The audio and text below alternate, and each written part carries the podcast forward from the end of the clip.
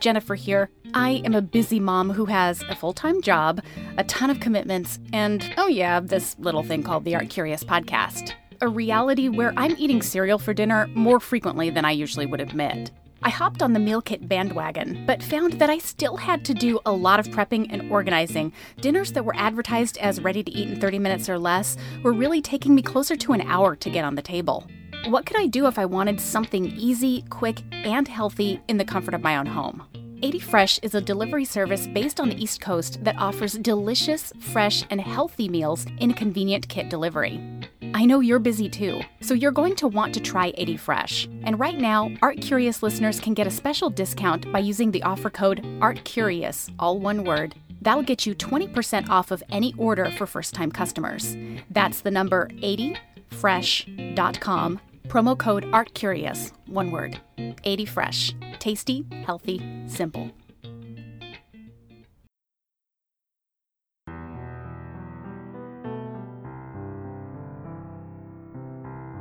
I can't remember the first time I saw a reproduction of a portrait of Marie Antoinette, the much-maligned Queen of France and wife to King Louis XVI. It seems like she was everywhere in the history books that I read in school growing up. Hers is a face that is fairly recognizable. That high forehead, the tiny pursed lips, the overly coiffed gray wig. But I didn't think too much about her, either as a historical figure or as a subject of oil portraits. That is, until I saw one particular image of her. Instead of a picture of the Queen standing alone in all her finery, here she was joined by three others. Her children, daughter Marie Therese and her sons Louis Charles and Louis Joseph. Marie Therese is leaning against her mother, gazing up at her adoringly, and gripping Marie Antoinette's red velvet-decked arm.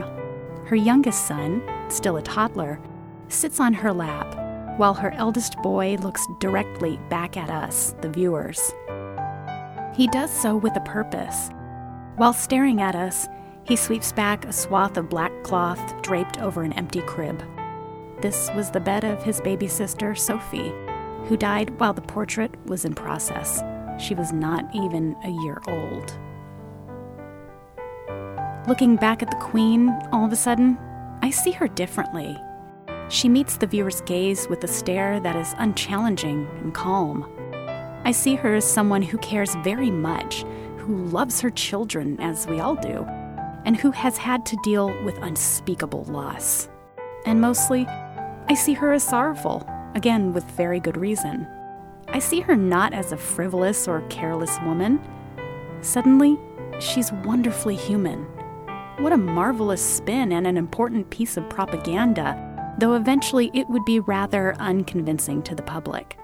But what is even more marvelous to me is the backstory of the artist who created it, because the painter who was chosen to portray the highest woman in the land was another woman. Talk about a revolution.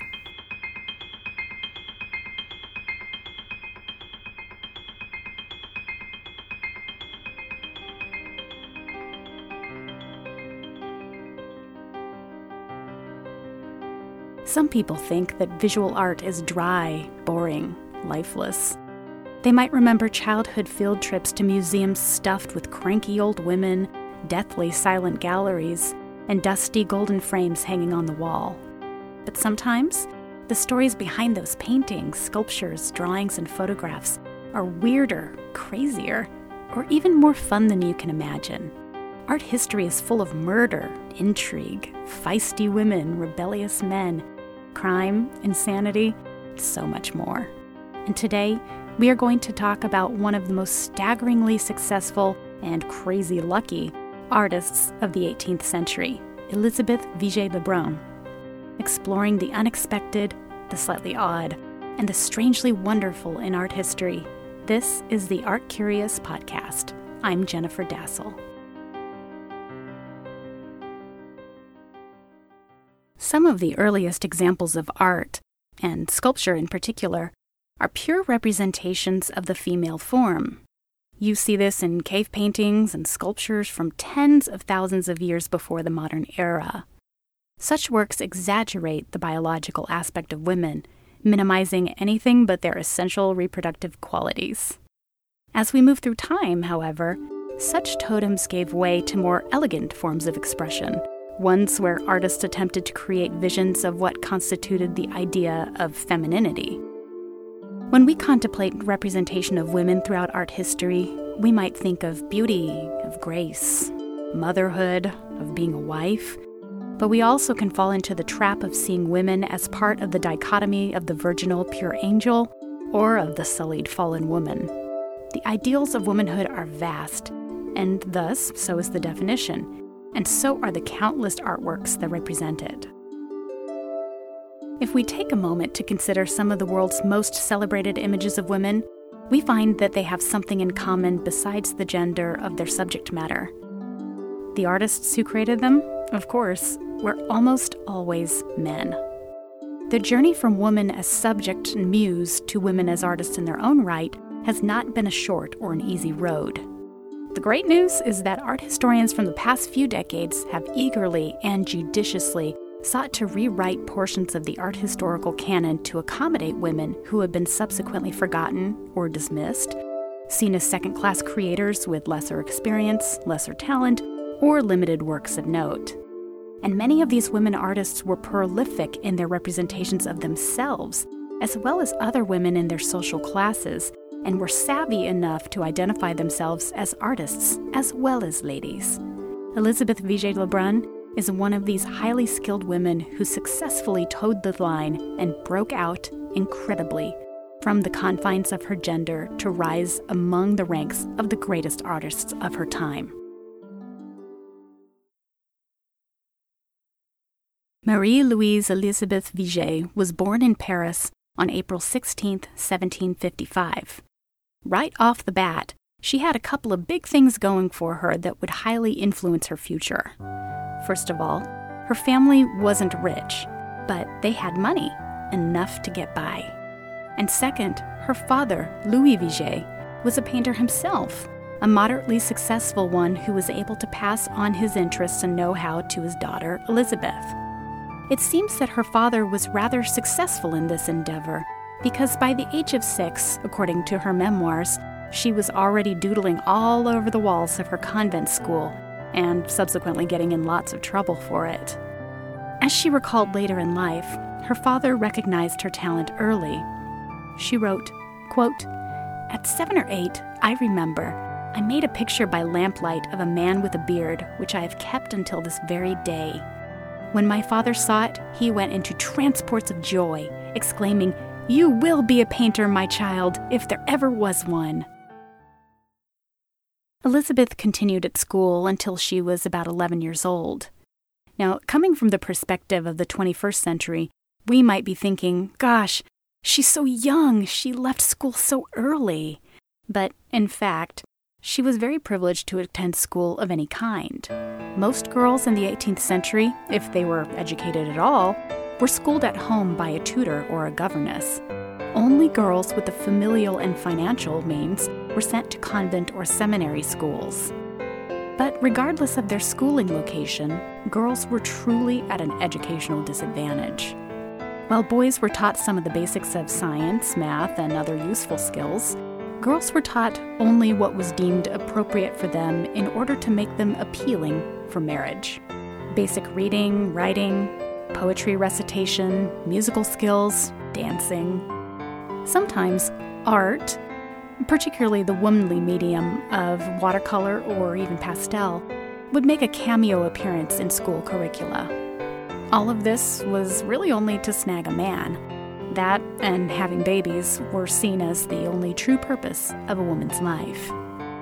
But clearly, these were not Elizabeth's true goals. No. After she completed her schooling, she returned to her family's home in Paris, thrilled at the prospect of continuing her artistic training. She spent the majority of her days in her father's studio, learning from his craft and experimenting with his paints and pastel crayons. Her father sincerely adored her, and he lavished his attention on her. This was a marked contrast to her mother, who, though she truly loved her daughter, visibly acted with a warmer preference towards her son, Elizabeth's younger brother, Etienne. So it's understandable that Elizabeth was crushed when her father died suddenly in May of 1768 and left her without her greatest supporter, teacher, and ally. As she wrote, quote, "So heartbroken was I that it was long before I felt equal to taking my pencil up again." Luckily, Elizabeth's mother was wise enough to recognize that art was her daughter's best means to work through her grief, so she encouraged her to visit the galleries at the Luxembourg Palace to study and copy from the great artists there, Rubens, Rembrandt, Greuze. During her early teen years, Elizabeth improved so quickly that she began to garner attention from some of the most prominent Parisian artists of the day. One of them, Joseph Vernet, encouraged her to continue her training by only two means, by studying from the old masters and by studying the natural world around her. They would be her two greatest teachers. And from there, her artistic style grew and developed naturally. By the age of 15, Elizabeth Vigée Le Brun was successful enough that she was able to contribute significantly to her family's income by painting portraits by commission. She received a rather lucky break when she was summoned by the Duchess de Chartres to paint her portrait, owing to Elizabeth's frequent spying/scouting of the Duchess on her frequent walks through the gardens of the Palais Royal. The Duchess was kindly towards the teenager and hired her. And who knows if she had actually heard of the girl's talent or if she was just being generous. But it turned out that the girl could actually paint really, really well. And so the Duchess told all of her friends and her fellow courtly ladies, who then subsequently sought Elizabeth out in order to commission her to paint their portraits. Soon, the artist's meager home studio was a hub of frequent wealthy visitors eager to be memorialized in oil and canvas. Besides her obvious talent, Elizabeth had a few other things going for her. The first was that she herself was a beautiful girl. She had lush, shiny brown hair, deep pools of brown eyes, and one of those perfect rosebud mouths. Her looks certainly didn't hurt her, particularly when it came to the opportunities to paint portraits of well-connected Parisian men. This turned out to be somewhat of an aggravation for Elizabeth, though, who, at that time, didn't want the attention placed on her face and her body, but on her artwork. However, if her beauty brought more commissions through the door, so be it. Let them think I am pretty, she thought. More seriously, though, she had something else going for her that would very much influence her work and her future commissions, and this was that she was an uncompromisingly great flatterer. She used her convent schooling to true advantage here. Instead of displaying her charm and her wit in order to snag a husband, she turned them towards her clients. With compliments and a little bit of sweet talk, she set them at ease, allowing not only to make them comfortable enough to pose for her, sometimes for hours on end, but also to find her appealing enough personally to continue to recommend her to their friends. And that's just the verbal form of flattery. Perhaps more importantly was the second form of flattery, the visual kind. Vigée Le Brun became famous throughout her life for her ability to make all of her clients just that much prettier or more handsome. With her paintbrush, she made sallow faces turn rosy and youthful. Weak chins were strengthened, and large noses became somewhat more streamlined. All in all, she was able to constantly distill her clients' visages down to their essences, and then she improved upon them. Not enough to be considered an inaccurate description, but enough to make a sitter feel rather good about himself or herself. And in a world before the invention of photography and capturing one's actual likeness, the oil portrait was king in terms of the preservation of one's existence and as a means of self-promotion. So when you find someone that makes you look better than you actually do in real life, you're going to want to hold on to that person and tell everyone you know about her. Elizabeth soon became the talk of the town, and members of the highest ranks of society requested her services. But life for Elizabeth wasn't perfect. Though she was making a credible and decent living through her work, her home life was still shattered due to her father's death. Out of financial need, her mother had remarried, and Elizabeth's new stepfather was a brute who began squandering Elizabeth's earnings. So instead of helping her family and herself, her money was going nowhere but into the hands of her stepfather. So it was at this time, in her late teenage years, that Elizabeth began seriously thinking of a way out. That opportunity came in 1774 when two significant events took place. The first was that she was elected to the Academy of St. Luke, one of the painters' guilds throughout Europe. In particular, the Academy of St. Luke was especially enjoyed by artists who were unable to access the prestigious and selective Royal Academy of Painting and Sculpture, which, at that time, very rarely admitted women. This gave Elizabeth's career more credibility and respectability, as well as allowing her to work in an official capacity. It turns out that she had been considered an illegal business holder previously, as she did not have an official painting guild affiliation. This newfound affiliation also led to the second big event of 1774, which was her meeting with a local art dealer and connoisseur named Jean-Baptiste Pierre Le Brun. As you can guess from his familiar surname, he was the man who Elizabeth would end up marrying 2 years later in 1776.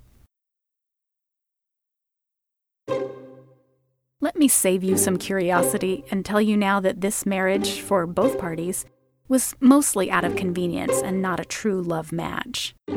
Elizabeth wanted, more than anything, a way out from under her stepfather's shadow, and having her own household would have given her much more control over her finances.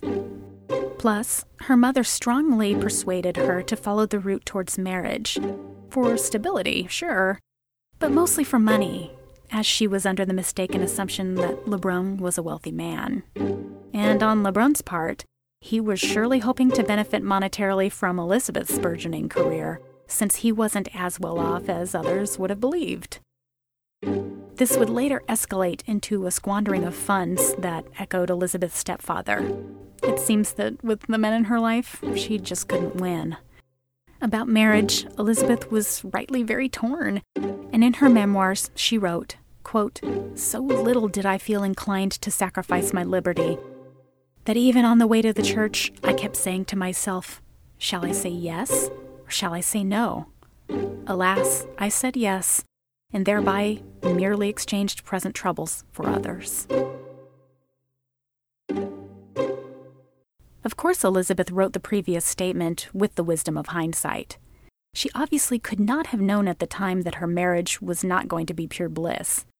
And really, at the beginning, even with the full acceptance of it as a marriage of convenience, her union with Le Brun proved to be beneficial to her career. First of all, Monsieur Le Brun took his new wife around Europe, particularly to Holland and to Flanders, or present-day Belgium, to continue her education and study of the great Dutch and Flemish masters, particularly her old favorite, Rubens. But most importantly, as a prominent art dealer, he had access to the very top of Parisian society as well as to the art world in general. How better to further your artistic career than with those two doors swung widely open for you? And we certainly can't forget that this isn't the 21st century that we are talking about. It is the late 18th century, and women didn't have the same access, education, and abilities afforded to their male counterparts. It feels awful to admit and sexist to say, but Elizabeth may have benefited from her husband's access in order to become the painter we know today. But knowing these sexist limitations just makes her accomplishments, and particularly what happens next, all the more fascinating. 2 years after Elizabeth officially became Madame Le Brun, she received a rather shocking but very welcome request. Could she please come at her earliest convenience to Versailles at the request of Queen Marie Antoinette?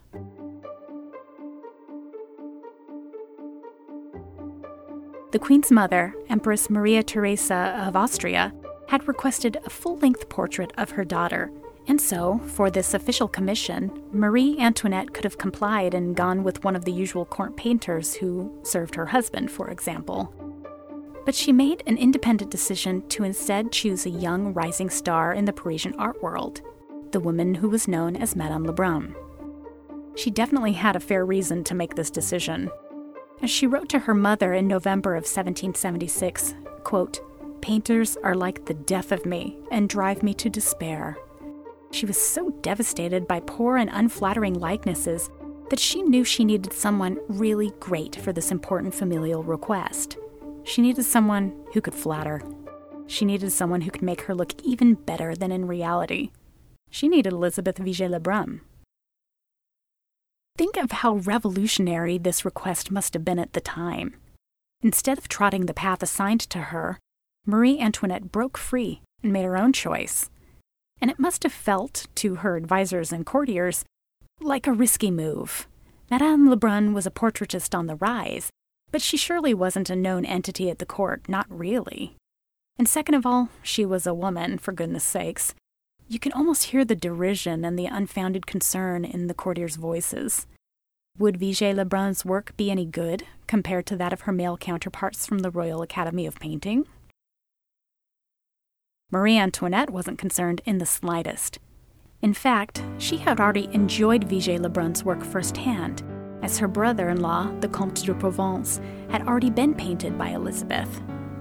And there was also the fact that the Queen knew that Elizabeth was of similar age. In fact, they were both born in the same year. It isn't hard to imagine that having a painter of one's own age and gender would make for a much more comfortable experience, as well as a possibly more beneficial one. Could Elizabeth, Marie Antoinette wondered, paint her in a more flattering and pleasing light, understanding her on a different level as wife, woman, and a mother, if not a queen? Marie Antoinette was right not to worry, because Elizabeth surely knocked the commission out of the park. The official portrait, titled Marie Antoinette in Court Dress, was sent to Empress Maria Theresa, who loved it so much that she immediately wrote to her daughter to tell her so. Marie Antoinette herself so enjoyed the picture that she immediately requested a replica made so that she could hang it in her own chateau, and various other replicas were sent around the world to other royal courts. One was even sent to the U.S. Congress. The painting, per the Austrian Empress's request, presents Marie Antoinette in full regalia, draped in a silvery satin dress with a full train and an even fuller skirt. Seriously, that thing is huge. She's portrayed in full majesty, standing nearly spotlit in a room filled with heavy drapery, thick carpets, and one toweringly huge column. If there ever was a very queenly portrait of the Queen, it is surely this one. So pleased was the Queen then that she made Elizabeth Vigée Le Brun her official court portraitist. One painting was all it took, and Vigée Le Brun's life changed forever. Elizabeth's memoirs include some truly beautiful writing about her relationship with the Queen. Years after the Queen's death, she wrote lovingly of Marie Antoinette's beauty and grace, which in itself shows an extraordinary devotion, particularly when Marie Antoinette's beauty was never something that was particularly celebrated. Of her, the artist wrote, quote, "Marie Antoinette was tall and admirably built, being somewhat stout, but not excessively so. Her arms were superb, her hands small and perfectly formed, and her feet charming. She had the best walk of any woman in France, carrying her head erect with a dignity that stamped her queen in the midst of her whole court. Her majestic mien, however, not in the least diminishing the sweetness and amiability of her face. To anyone who had not seen the Queen, it is difficult to get an idea of all the graces and all the nobility combined in her person. But the most remarkable thing about her face was the splendor of her complexion. I have never seen one so brilliant, and brilliant is the word, for her skin was so transparent that it bore no umber in the painting. Neither could I render the real effect of it how I wished. I had no colors to paint such freshness, such delicate tints, which were hers alone, and which I have never seen on any other woman." Throughout the 1880s, Elizabeth completed multiple royal commissions for portraits of the Queen, as well as smaller commissions for portraits of the Queen's children. And then, like others had before her, Marie Antoinette happily recommended Elizabeth's service to her closest friends within the royal circle, thereby ensuring Elizabeth's livelihood. And once Elizabeth started officially painting for the Queen, everyone from the upper crust wanted to have their portraits done by the Queen's official portraitist, too. From that point forward, the Le Brun couple, as well as their only child, a young daughter named Julie, lived in high style. But that didn't mean that Elizabeth was going to sit back and rest on her laurels. No way. Thanks to the Queen's intervention, she sought and was allowed entry into the Royal Academy in 1783, which not only confirmed her status as a member of the upper echelon of French artists, but also afforded her the right to enter her works at the most important state-run art exhibitions. However, like anyone or anything that has gained such a stunning amount of success and popularity, she began to face a fair amount of backlash from high-minded detractors.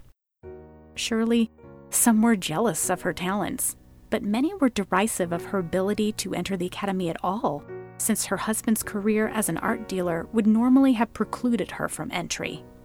And on top of it all, the Queen, a not universally loved figure in France, had stepped in to insist on Elizabeth's inclusion. And then there was the painting that Elizabeth submitted as her so-called reception piece, a monumental work titled Peace Bringing Back Abundance. Many artists and critics considered it to be overreaching, as the subject matter, which fell into the highest category of artistic production known as history painting, was traditionally seen as being under the purview of quote-unquote real artists, by which they meant male artists, first of all, but certainly not portraitists, who were considered lesser artists. But again, to her credit, Vigée Le Brun's work stood out on its own merits. Well, maybe even a little too well. In fact, it was during this time that rumors began to spread that her paintings were so well executed that Elizabeth must have been assisted by another artist who, at best, helped her finish her works, and at worst, created them entirely. Because surely a girl couldn't paint this well, they said. This would end up being a theme that unfortunately dogged Elizabeth long after her death. And even until the latter part of the 20th century, some Elizabeth Vigée Le Brun works were still being labeled as part of the oeuvre of the neoclassical master Jacques Louis David. In September of 1785, 4 years before the onset of the vicious and violent French Revolution, Marie Antoinette's reputation had begun to fall precipitously. She was never vastly beloved to begin with, owing to her Austrian nationality, because Austria was a sworn enemy of France for so long.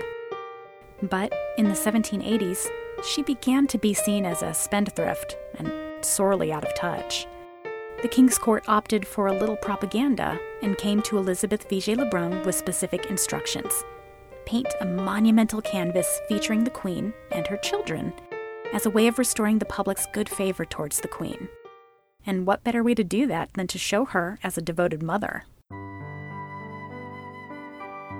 Motherhood was actually all the rage at this point in time, and Vigée Le Brun knew it. In fact, she had carved a small niche for herself as a portraitist to French noblewomen who wished to be depicted with their young children. Believe it or not, this was a fairly new concept, because prior to the 18th century, children were basically viewed as tiny adults, and were expected to act that way. And mothering was seen in many ways as being a poor person's job. It was considered very low class to breastfeed, for example, so any child from the upper class or nobility was sent away to the care of wet nurses for their infancy, and most ended up being raised away from home for the first full years of life. It wasn't until the 18th century when the philosophers, such as Jean-Jacques Rousseau, began extolling the uniqueness and virtues of a so-called natural childhood, that children began to be cherished as an integral part of a loving, happy, and close family. Perhaps not coincidentally, the rise of the cult of childhood, as it was called, coincided directly with the rise of the cult of domesticity, which celebrated wifely and motherly duties as the true calling of a woman's life. Women, philosophers noted, should only stay at home and should never work. raising children was to be their greatest duty. Elizabeth Vigée Le Brun wasn't immune to the effects of these new modes of thinking. And as a woman who had not only had a successful career, but was also connected to the royal court, she was probably vilified by some men who perceived her as being outside of her supposed natural realm. As a move of smart propaganda on her own part, Elizabeth would create numerous portraits of her daughter Julie, as well as two completely gorgeous canvases depicting her embracing Julie in a shower of maternal affection. These are two of my personal favorite works by Vigée Le Brun. Her aim, in part, was to say, "See, I am an artist, and I am a mother, and I can do both very well." The monumental portrait of Marie Antoinette with her children, however, wasn't so successful. Technically, it is a tour de force on Elizabeth's part, based on traditional mother and child images from the Italian Renaissance, and from my perspective, it admirably meets the goals of humanizing the reviled queen. But it's easy for me to look at Marie Antoinette's sad eyes and feel pity and sympathy for her. For the Parisians of the late 18th century, though, the damage had already been done, and no oil painting, regardless of its size and technical prowess, was going to change their opinion of the woman they referred to as that Austrian bitch. Of course, she couldn't have known it, but Marie Antoinette's days were numbered, and as the months ticked even closer to 1789, public opinion continued to sour. Unfortunately, Elizabeth's connection to the Queen, the royal court, and the access that she received to the upper echelon of society also made her a prime target for slander and invasive diatribes. In July of 1789, Elizabeth had suffered a great deal of character assassination in the myriad newsletters and small presses of Paris. She had considered the Queen to be a friend, and so when the mobs of violent and angry citizens marched on Versailles later that year in order to capture the royal family and instill them forcibly back in Paris, Elizabeth actually feared for her own safety. Her meteoric rise had been too closely linked to the monarchy, and she too would have been brought down with it if she hadn't made a drastic decision. Thus, on October 6, 1789, Elizabeth packed up her daughter Julie and their governess, and together the three women fled under the cover of night to safer locales. We might be tempted to think that Elizabeth Vigée Le Brun's career was over, or that it was sure to go downhill now that she no longer had French royal commissions on which to rely. That would be completely wrong. In fact, Elizabeth was supremely lucky to have gotten away from Paris and into exile. Not only did it quite possibly save her life, as well as the lives of her loved ones, but it ushered in a whole new clientele, as the nobility of other European nations suddenly became fair game for artistic capture. Over the next 12 years of her life, she would move between Italy, Austria, England, Germany, Switzerland, and finally to Russia, where she spent a significant amount of time. And in each location, Elizabeth did what she did best.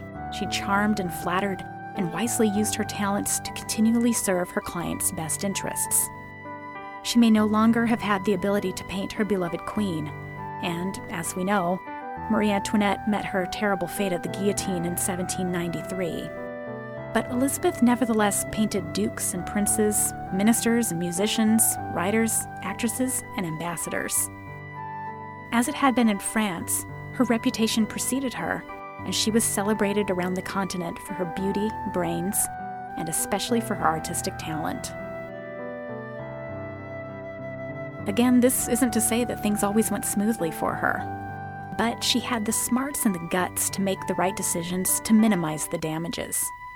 For example, she desperately missed her home in her Parisian coterie, so in 1792 she left Rome, where she had set up a very popular painting studio specializing in portraits of wealthy noblemen from Italy and abroad who were enjoying the grand tour of the continent. She hoped to travel back to Paris, but was deterred when she began to hear the horror stories of the capital streets running red with blood from almost daily massacres, foreshadowing the transition from French Revolution to the Reign of Terror. The monarchy had been abolished, and the king and the queen were both to meet their deaths the following year. Plus, Elizabeth was well aware that, as a royalist, she was going to be considered a counter-revolutionary, and thus was most likely to be taken to the guillotine herself. So, she made the logical decision to make an about-face and continue her self-imposed exile as she traveled first to Milan, then onward to Vienna, and finally to St. Petersburg, where she spent 6 of her 12 years away. Elizabeth's self-imposed exile soon turned official, meaning that her name was included in circulated lists noting her status as an émigré whose property left behind in France could be confiscated and redistributed. This posed a big problem, not necessarily for Elizabeth herself, but for her husband, Monsieur Le Brun.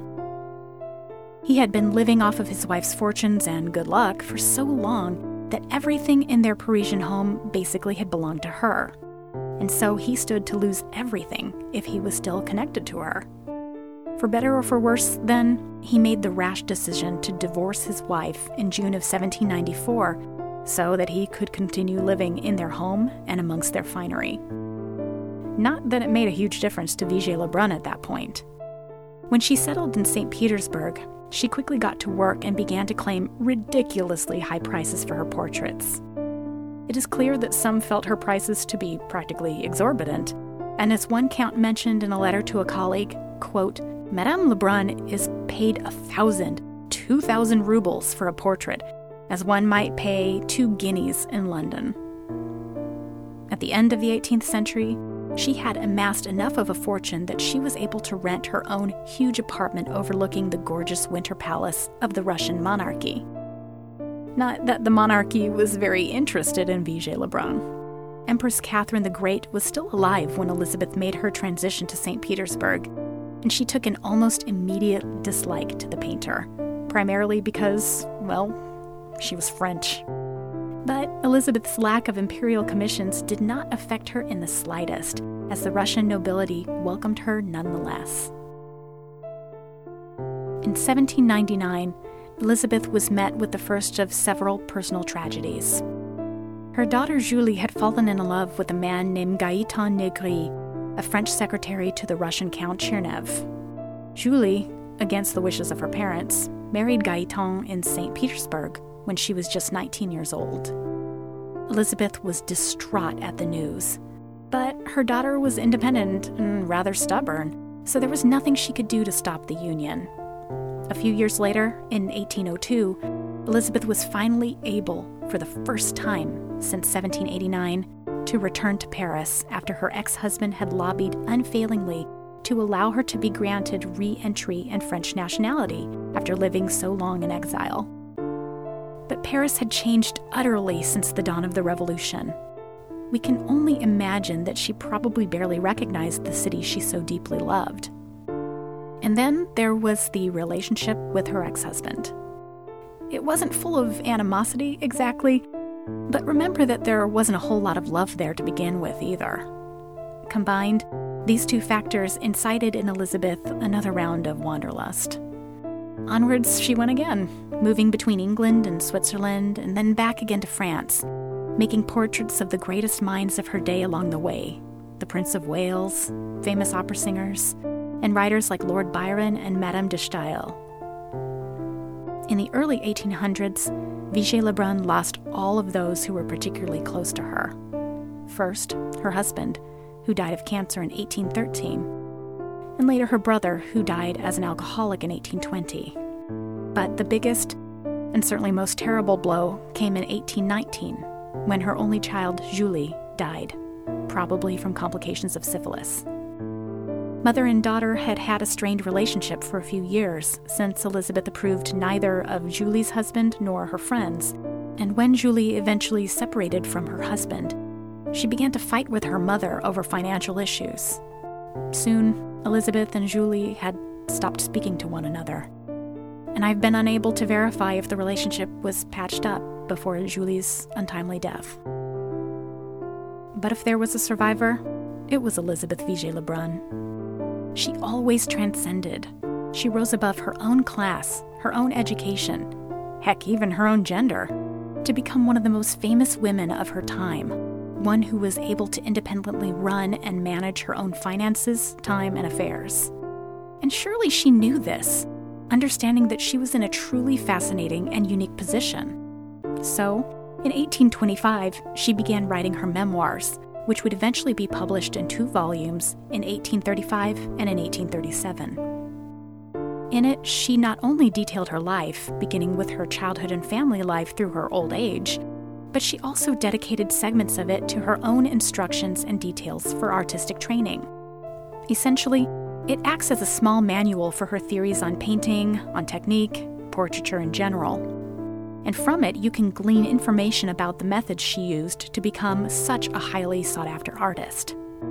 For example, Vigée Le Brun wrote, quote, "Before you begin, talk to your model. Try several different poses. Choose not only the most comfortable, but also the most fitting likeness for the person's age and character, so that the pose will only add to their likeness." And remember all that talk earlier about flattery and charm? Elizabeth directly speaks to the importance of this in her memoirs, writing, quote, "You should try and complete the head, or at least the basic stages, in 3 or 4 sittings. Allow 1.5 hours for each sitting, 2 hours at the most, or the models will grow bored and impatient and their expression will change notably. A situation to be avoided at all costs. This is why you should allow models to rest and aim to keep their attention for as long as possible. My experience with women has led me to believe the following. You must flatter them, say they are beautiful, that they have fresh complexions. This puts them in good humor, and they will hold their position more willingly. The reverse will result in a visible difference. You must also tell them that they are marvelous at posing. They will then try harder to hold that pose." An artist that actually cares about the comfort of her sitters, who knows the importance of their mindsets and how it could affect their experience as well as her business. No wonder she was so popular. I'd want to hire an artist like that. Elizabeth Vigée Le Brun's popularity continued unabated. She lived a long life and was 87 when she finally died in Paris in 1842. But time eventually and inevitably marches on, and tastes and styles change with the seasons. By the second half of the 19th century, brushwork started becoming looser, colors brighter, as artists began shifting towards experimentation that would eventually bring us the Impressionists and onwards. 18th century portraiture fell out of fashion, and for the majority of the generations that followed, Elizabeth Vigée Le Brun was forgotten or a totally unknown name. Ask anyone on the street. Surely they've heard of Leonardo da Vinci and Pablo Picasso. But ask them to name a woman artist, especially one that isn't from the 20th century, like Frida Kahlo or Georgia O'Keeffe, and they will probably come up short. And they're probably not going to pull the name Elizabeth Vigée Le Brun out of full air.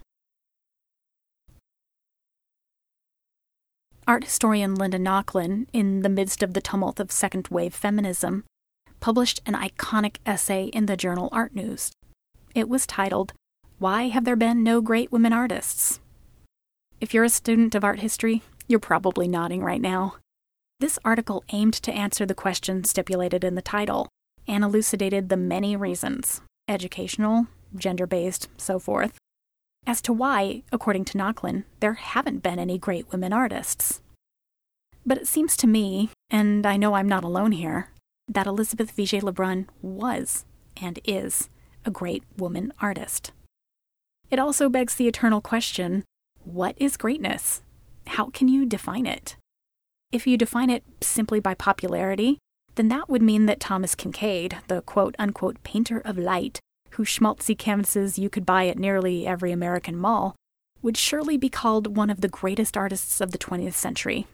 Sorry, fans of Thomas Kincaid, I don't mean offense. Or do you define greatness by financial success? Is it in standing the test of time? And what is standing the test of time, really, when art and culture are constantly being reappraised? Or does it just all come down to personal opinion? This is such a huge question, and far too big, really, for me to discuss here. But if we base greatness on any of these factors, then let me tell you, In my opinion, Elizabeth Vigée Le Brun is truly one of the greats. In a time and place that was hospitable to neither women, nor especially to women artists, Elizabeth did more than flourish. She soared.